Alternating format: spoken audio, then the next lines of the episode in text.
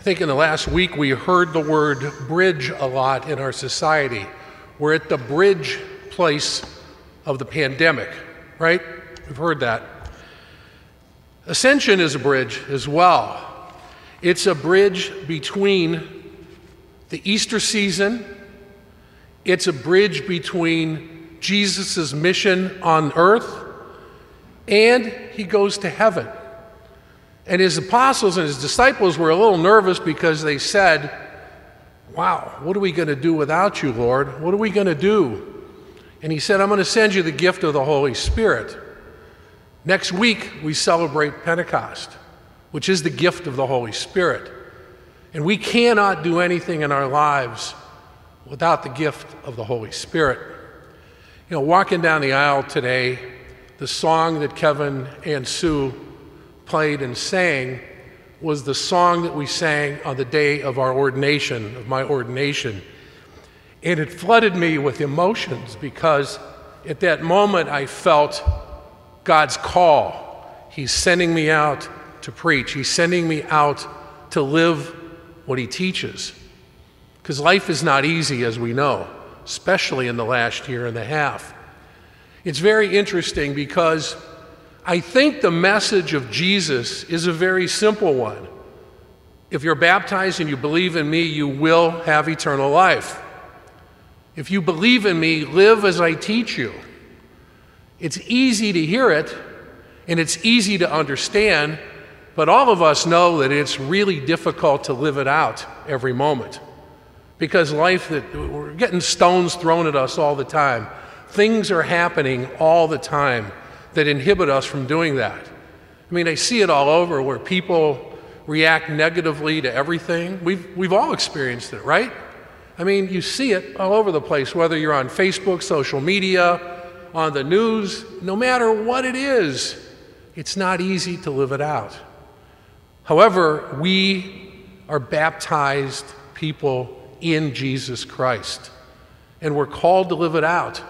So it wasn't only meant for his disciples, it was meant for us because we are disciples by virtue of our baptism. That second reading for me has a lot of uh, influence and a lot of meaning. I urge you to live in a manner worthy to the, of the call you have received. And make no mistake, each one of us has received that call by virtue of our baptism. With all humility and gentleness, it's pretty doggone hard today to sometimes have humility and gentleness, whether it's husbands towards wives, wives towards husbands, parents towards children, whatever it may be. It's hard to do, but that's what we're called to do. And it's through Jesus' Holy Spirit can we do that because we have to rely on Him for that. Gentleness and patience. I don't have patience a lot of times in my life. I've shown that pretty consistently. But I pray for the patience, and it comes here and there, not all the time. Bearing with one another through love. Through love. Jesus is love. Jesus teaches us to love one another. Again, easy to hear, hard to put into action 24 by 7. But that's what we're called to do as disciples because we too are his disciples, striving to persevere the unity of the Spirit through the bond of peace, one body and one spirit. We all are one in everyday life.